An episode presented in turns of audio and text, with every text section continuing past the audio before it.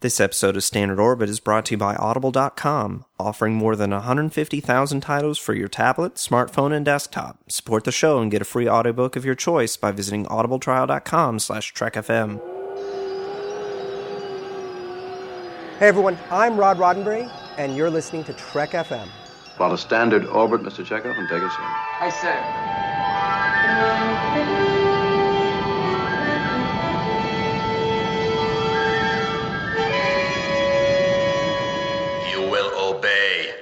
It is the word of Landru. Joy to you, friends. Welcome to Standard Orbit, Trek FM's dedicated show about the original Star Trek series. This is a show where we dive into the characters, concepts, cliches, and other things that don't start with C about the original series. My name is Drew, or Landrew. I'm the TOS editor for Network. With me today is my co host Mike from Commentary Trek Stars. Hey, Mike. Hey, How's things? they're going okay. I got to see a new Kevin Smith movie this week. Doesn't get much better than that. Oh, yeah, how was that? It was amazing. They Okay. turn they turn the Mac guy into a walrus, and it's messed up, but It hilarious. sounds like it is messed up. Yes, but it's also hilarious. So definitely check it out. Oh, okay. well, we're not going to talk about Kevin Smith movies. That's your your other podcast. If Max will let you talk about it, I mean that's not. your other other podcast. Yes. But this one, we talk about the original series in all of its various forms and functions. This will be the part three in in my favorite series, besides uh, commentary, which is a comics comparison, where we compare the uh, the JJ verse IDW Star Trek ongoing comics that are based on particular episodes, and uh, compare them to the original series episode on which they're based, and kind of compare them and contrast them. Not necessarily see which one's better, but to see if they if they have the same moral, or if or if maybe Nero's incursion has affected more than than just what we see in the movies. Uh, this week is Operation Annihilate, Mm-hmm. which has an exclamation point, and if you ever spell it without the exclamation point and the two dashes between Operation and Annihilate, uh, I will come after you. Yes, he will. But no curved E's. There are no curved E's in these titles. No, I was gonna add that, but I forgot. No.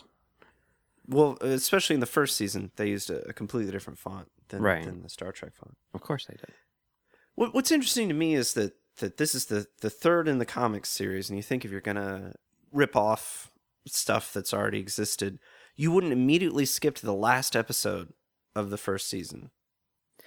Yeah, it really seems like they're not concerned about even going in order on these things.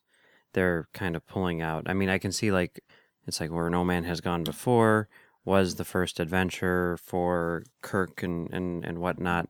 So it makes sense to make that as the first adventure here. But after that, I think that they, they really were just kind of like, what's a good story? And I don't know, did have they gone in order or not?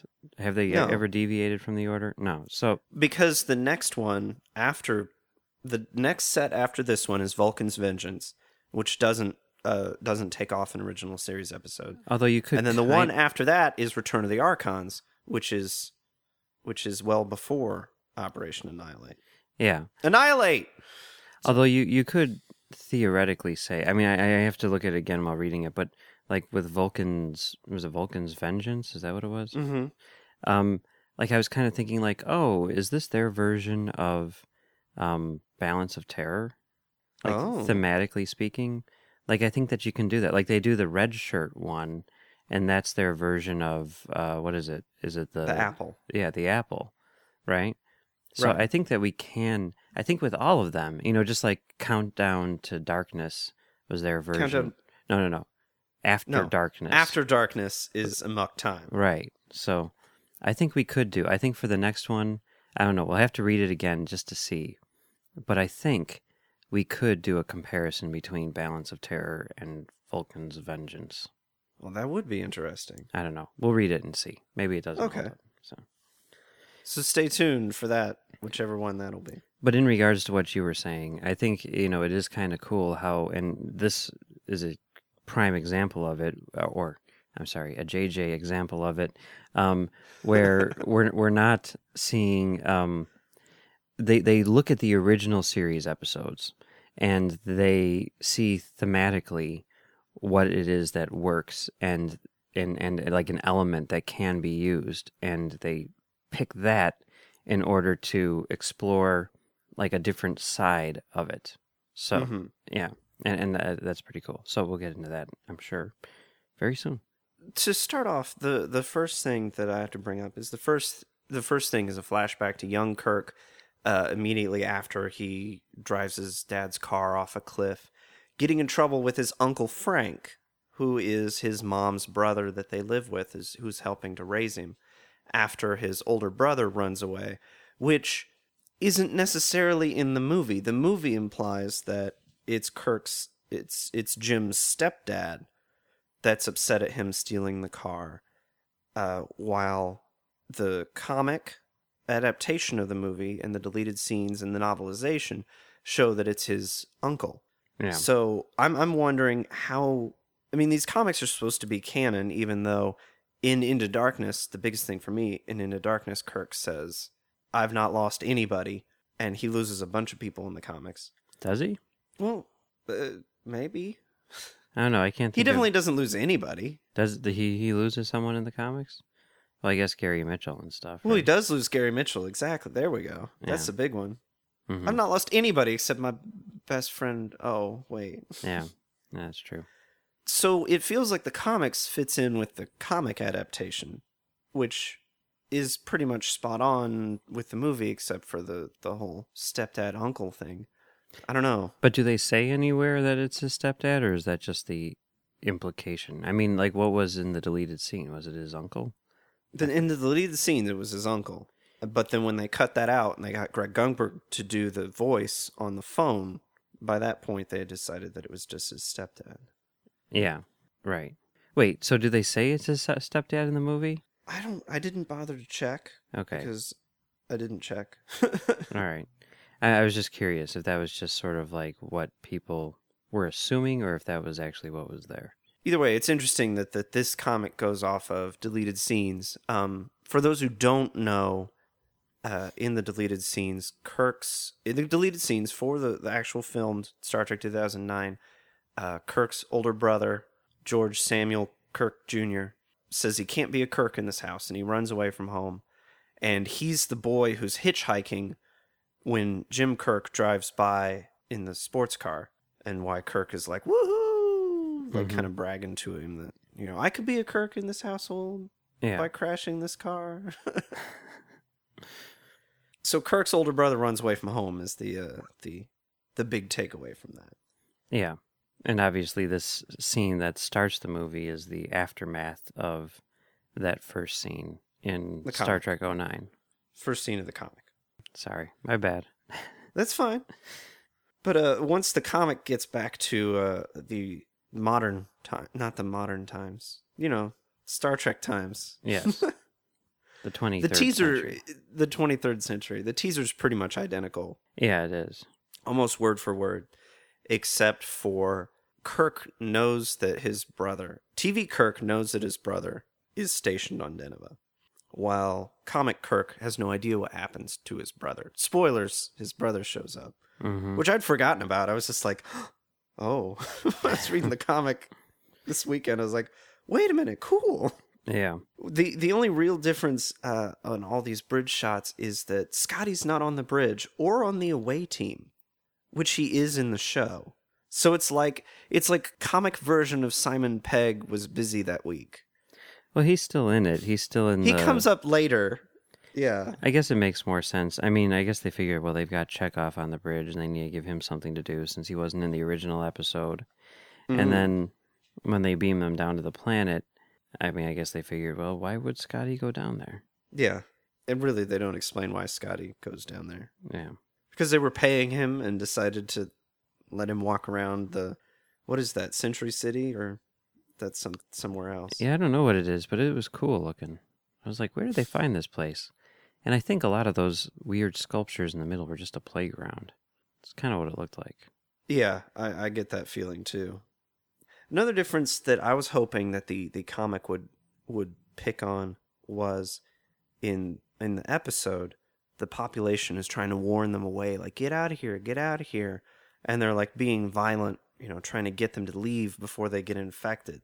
While in the comic, they just shout "intruders, intruders," Yeah. and I, I was hoping that was kind of a, I don't know, maybe somehow in the comic uh, they are more taken over than than in the TV show.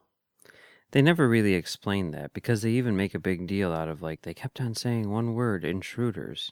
And but they didn't Right. like explain like why they did that or anything. It's it's really sort of I, I kept on waiting for them to come back to that. Um but they they didn't. But then it, it picks up back up. They hear a woman scream, and in the TV show, it's Kirk's sister in law, and in the comic, it's some random woman who then begs for them to kill her, which which reminds me a lot of aliens Yes. and and you know the whole infected, you know, like don't which I guess they're in a lot of pain if they don't obey, but I mean, it's not like they're gonna burr the host that's gonna eat them or anything. No, but I could still say. I mean, yeah, like if you watch the the episode, you know, when when Kirk's sister in law is up there, I mean, she's definitely screaming in agony before she dies. So Mhm. I could see that. the the comic cuts out like beaming the survivor back up, which they start to do in the comic, but then they get uh, attacked by the the parasites. But the TV show has enough time to beam up Kirk's sister and have a conversation with her, and they immediately. Uh, she tells them basically the whole plot about the parasites, and they come from planet to planet, and they're all, you know, forcing us to do stuff for them, or we're in extreme pain. Everything that I guess they assume. No, no, the Kirk's brother ends up explaining it to them later in the comics. Spock is immediately infected, like as soon as they in the comics. Uh, you know, there's no beaming up and back down and up and back down and up and back down like there is in the TV show. The comics they beam up Kirk's brother, then Kirk's brother beams down, and then they chase him down, and that's it. They keep showing themselves to infection in the TV show. Yeah, in in the comic, uh, they kind of merge the, the Kirk's sister in law's story with Spock's story. You know, Mhm. Uh, that's like this is the last we see of that woman essentially here in the comics. But then a lot of the stuff that they learn from studying her when she's back on the ship is stuff that they learn from studying Spock when he's back on the ship. Hmm. Now, an interesting thing to me is is that Kirk's brother saves them from uh, the population, the crazed population, and they beam him back up. And it turns out that his name is George Kirk, just like his dad. So I had to look this up because in the show, his name's Sam. Yeah. And apparently, I don't know where this fits into book canon because I had to go to Memory Beta to read more about it. But uh, his brother is George Samuel Kirk Jr. Mm-hmm. So, in the universe where his dad is still alive, he goes by Samuel. And in the universe where his dad sacrificed himself, he goes by George. And I can see that. Not, that that is acceptable. Yeah. Yeah. I was confused by that too, but it does make sense. Yeah. But it's also confusing for people who don't bother to look that up because in the JJ verse, we know George Kirk. We met George Kirk. In the TV show, we never learn his name. So here in the comics, we're just like, oh, we'll call him George again. But it's not his dad, obviously. Yeah. I mean, to me, the more confusing thing is like, how does he have a different brother now? You know, that's what I was thinking. Like, what happened to Sam? And why is this brother on the planet? That's weird. But yeah, Why doesn't this brother look like William Shatner with a mustache? yeah, this brother looks like Thor straight up. Yeah. Well, what I don't get is where is George Samuel Kirk Jr. during the Kelvin incident? oh, he's back at home, right? Yeah, but w- w- why? I mean, if they're gonna bother to be married and already have a kid, and get pregnant and not have shipped her back to Earth to have the baby, why wouldn't they have their kid there? No, but they're gonna ship her back to Earth to have the baby. We know this because that's what happened in the original continuity. She Okay. she went into labor early because of the trauma caused by the attack. Okay. So she was going back home, and, And she was going to have the kid back in Iowa. But then, This is Star Trek Federation that explains this, like fits it into the canon. well, we know that he was born in Iowa, right? Right. So I mean, there's that. He's like, no, I'm from Iowa. I just work in outer space. So I, I mean, I don't remember exactly where I heard this, but I mean that they definitely did talk about how like because of the Kelvin or uh, because of the Kelvin uh, attack or attack on the Kelvin, whatever, he was born prematurely, which is why he was born in space instead of Iowa. So the plan was for her to go back home to Iowa to have the kid there, which is probably where S- Sam or George or whoever you want to call him is as well. Maybe living with the uncle, who knows? You Hmm. know. I can see that. Okay. But I mean, I guess we also know from the original series that at this point in time they didn't have families on board ships, right? Right. Right. Yeah. Yeah, that would have been a little weird. Mm-hmm. Or maybe Kelvin, maybe they decided in the Prime universe not to have kids around because of George Kirk Jr. Oh, that could be too. maybe he Yeah. maybe he broke stuff. Yeah, but he no. Okay, okay, okay, okay, okay. I see what you're saying. I see what you're saying. I thought you were saying like because of the attack, they were like, No, no, no, "Whoa, no, this right. is too dangerous." Okay, no, gotcha. Yes, yes. No, I'm just saying like the same incident. The but the kid the kids cause the the the havoc, which Right. which is what forces them to because like in an alternate reality, like one of the kids like pushes the button. Like like that, that kid from Next Generation who thinks that he hit the wall panel and that's what caused the accident that killed his mom or whatever. Like that actually Oh. did happen. Right. Like pre original series. Which is why they don't have kids on it, because they have the little pushy buttons there. But now that they had developed the LCARS, they were like, okay, now the proper safety measures are in place and we can bring the kids back on and we don't have to fear for our lives. Oh, that's good. Yeah, because it, doesn't help that in in TOS, you know, the the buttons look like jelly beans. Yeah, right. So the kids, you know, pulling off buttons and trying to eat them, Mm-hmm. and then Uhura can't open hailing frequencies because she can't tell which green button is which. Yep. Yep. Disaster. I see. Yes. So, comic brother uh, George Kirk Jr. reveals that he has a wife and son that Jim Kirk doesn't know about, and he beams himself back down, and then everybody goes after him and stuff. One thing that I wanted to point out that, I mean, probably again was was cut for because it's a comic book and you've only got so many pages, but uh, in the episode, Spock gets infected, he flips out and he breaks out of sickbay and tries to take over the ship. Immediately, you know, like giving into the parasite until he can learn to control the pain. But comic book Spock is immediately just like, I've totally got this, you guys. And he's just completely fine, which you'd think it would be the opposite. That the Spock that is raised more Vulcan, because I, I feel that TV Spock is half Vulcan, half human, and that movie Spock is half human, half Vulcan, and that I feel like he lets his emotions bubble up more. So it's interesting to me that, and I'm sure it doesn't mean anything, and I'm sure that the comic wasn't trying to say something with this, but it's interesting to me that uh, comic Spock was able to immediately suppress these emotions. Yeah, I think that this was more of a case of um, just sort of like what was needed for the story, you know, and that that kind of like speaks to the big difference between the episode and the comic, whereas the episode is really about Spock, and it's kind of like almost a mini version or maybe a larger version of the end of Wrath of Khan, you know, no, a mini version um, of the end of Wrath of Khan, where Spock, being the logical person, is sacrificing himself for the greater good and and all this stuff. But with the comic, that's really not what this story is about. That's sort of the B plot, and the A plot is Kirk and his brother. You know, Mhm. which is just a throwaway thing in this one, which is really weird in the episode. How It's know, insane like, in the episode. he died. I hope my nephew is okay. Oh, but thank God Spock can see because that's what's really important here. yes, the the episode ends with uh, "Let's make fun of Spock." Yeah.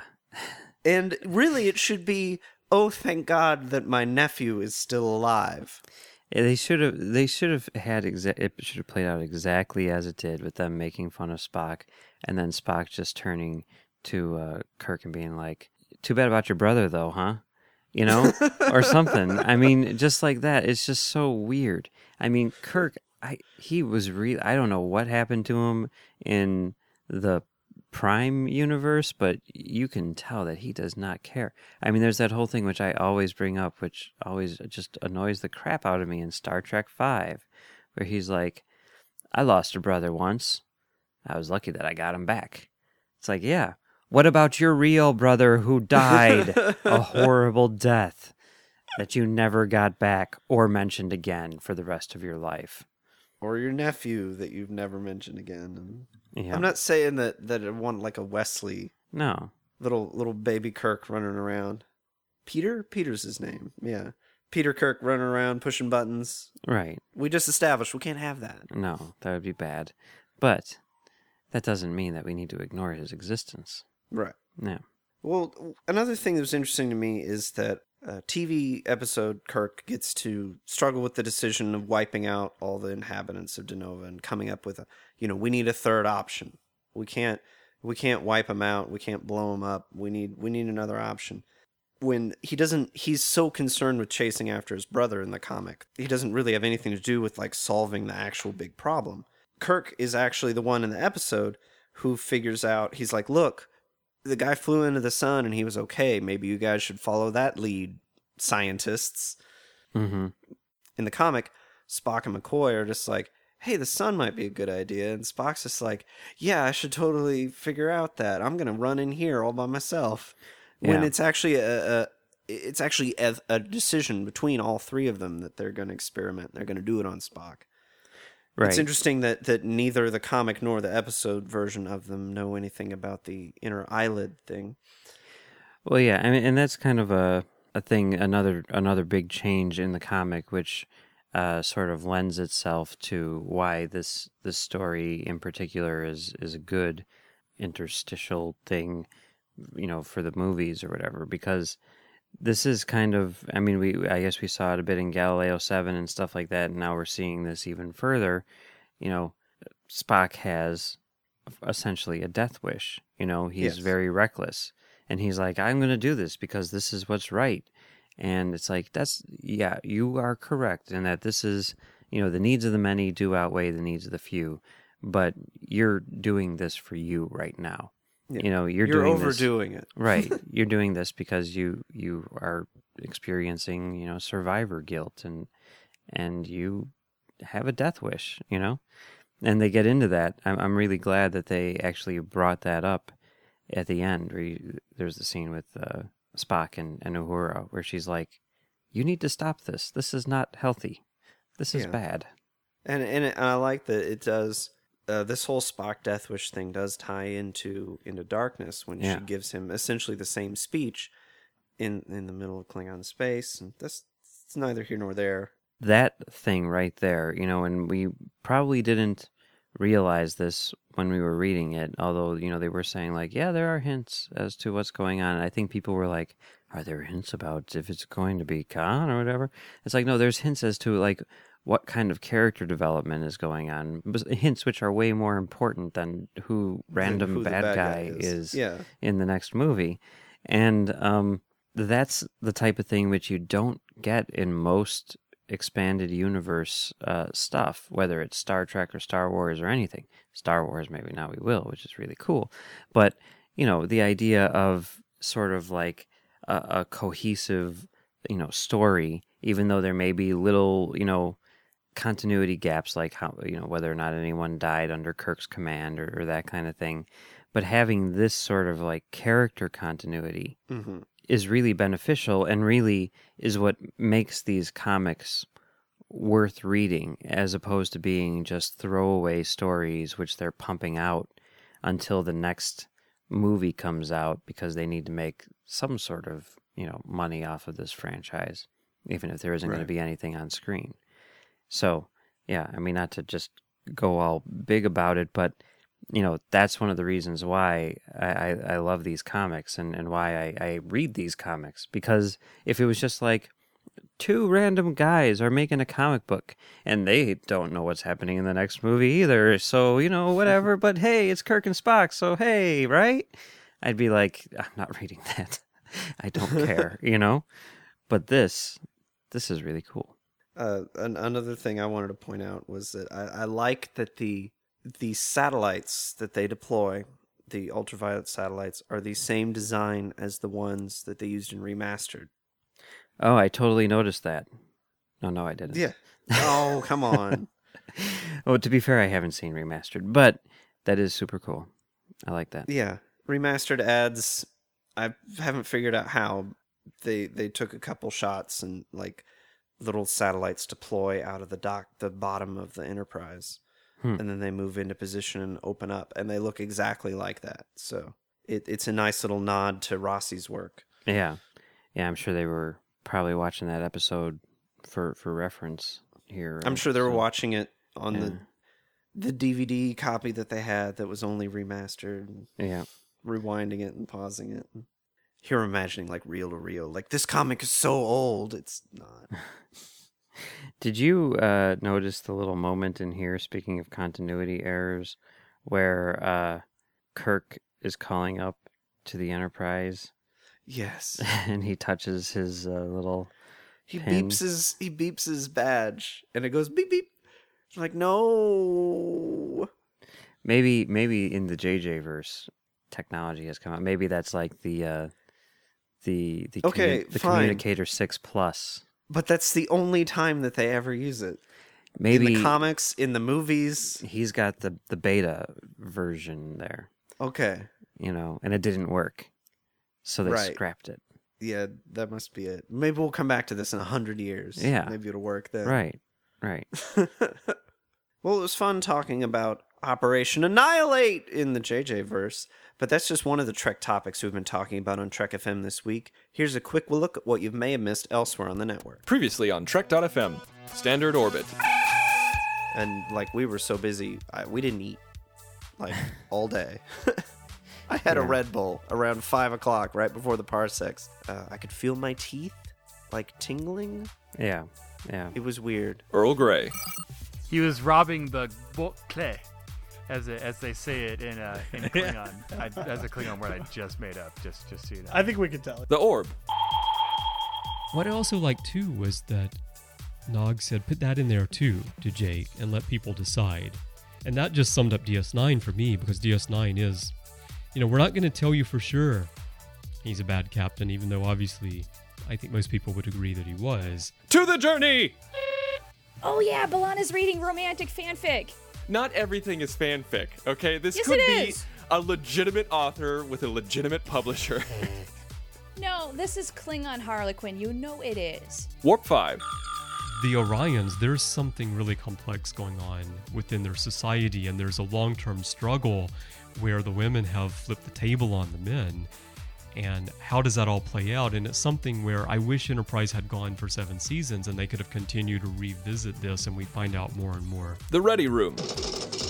You know, people have seen that image. That that image in particular, just that still of her with the Desilu logo over it, is really iconic. Mhm. And in fact, what I discovered is it's not a still; it's probably 26 different stills. Commentary Trek Stars. a number of scenes uh, from especially the end of Into Darkness are sort of lifted and adapted from Wrath of Khan to be used in this story. lifted and Google translated into this version. Literary Treks. We all know Troi gets all the, the men that come on the, the, all the envoys actually. You you notice that she really likes these bad boy envoy men, you know? she does. Continuing Mission. How is Spock changing? How is he changed from the moment he met Captain Kirk from the, the, the non mirror universe? What is his ultimate goal? Axanar, the official podcast. So basically, you've got this souped up computer with this lens on the front of it. And um, because the resolution has increased so much with these cameras, the amount of data coming out of that camera is enormous. And join us in welcoming aboard Mission Log, a Roddenberry Star Trek podcast. I'm really, really glad that you mentioned Parliament Funkadelic. I could not watch this at all without thinking about George Clinton. Yeah, So, ev- uh, just every yeah. time he talks about going to Parliament, I'm like, Yeah, yeah. yeah. I, I would. I, who wouldn't want to go? And that's what else is happening on Trek.fm. So check out these shows and get in on the daily Trek Talk. You'll find them on iTunes, Stitcher, TuneIn, the Windows Podcast Directory for Xbox and Zune, or you can stream from the website. Just visit trek.fm slash podcast to get all the links. Well, if you want to contact us and share your thoughts on the comic books or on Spock or on Vulcan Inner Eyelids, you can go to trek.fm slash contact. There's a form there. Choose to send a show and choose Standard Orbit. That'll come to both of us by email. You can also use a tab on the left hand side column of any page to send a voicemail using your webcam's microphone. And you can talk to us and our other listeners on our forums at trek.fm slash forums. In social media, you'll find us on Facebook, facebook.com slash trekfm, and on Twitter under username trekfm. Mike, where can people find you out of orbit? You can find me here on Trek FM doing commentary, Trek Stars, uh, with Max.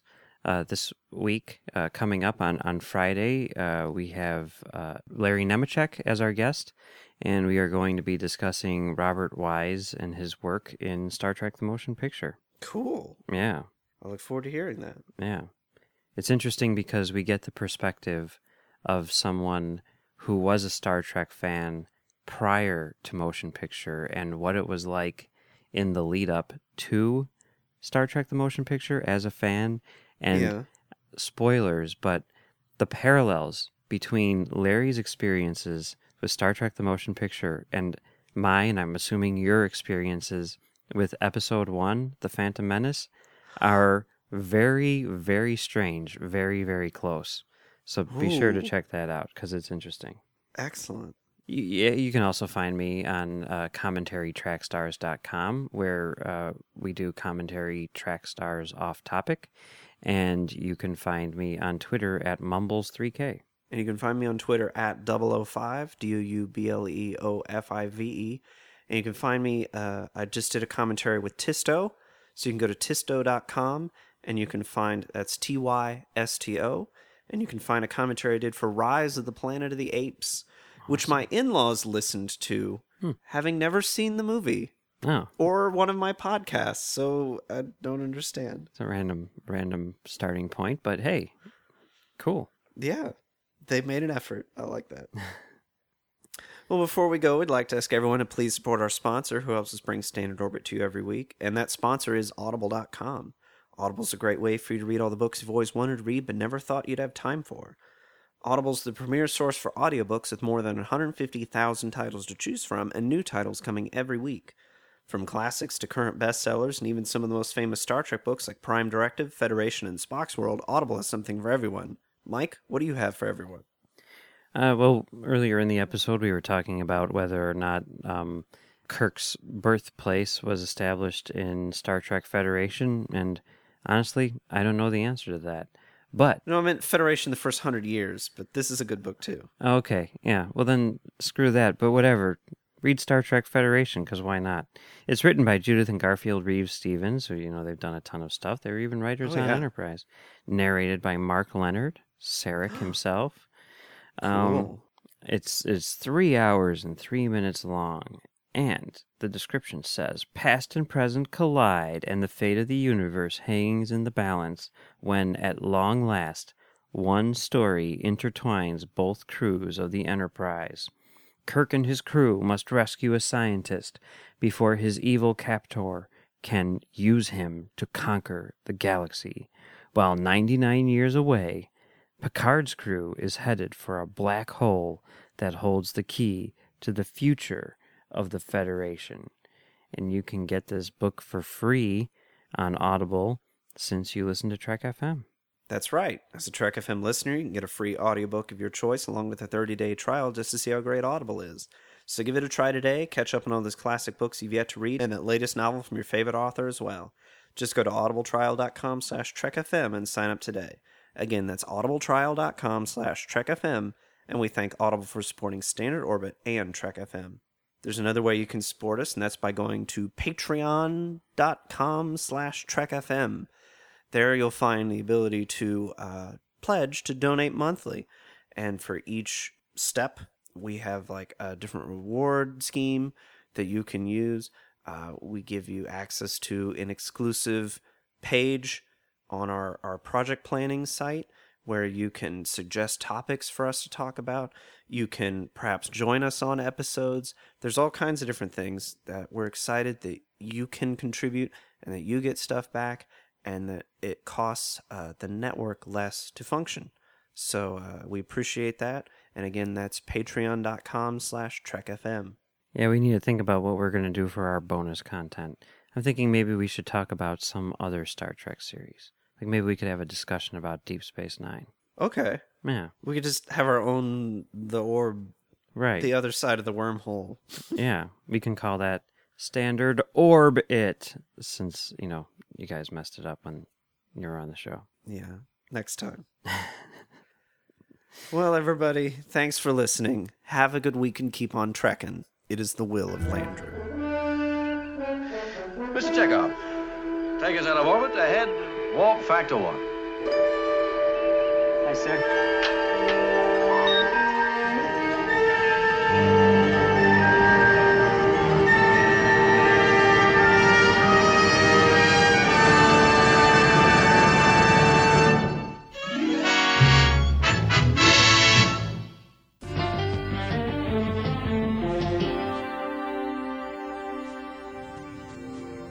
July 11th, 1988, Bedford, Indiana, 8 p.m.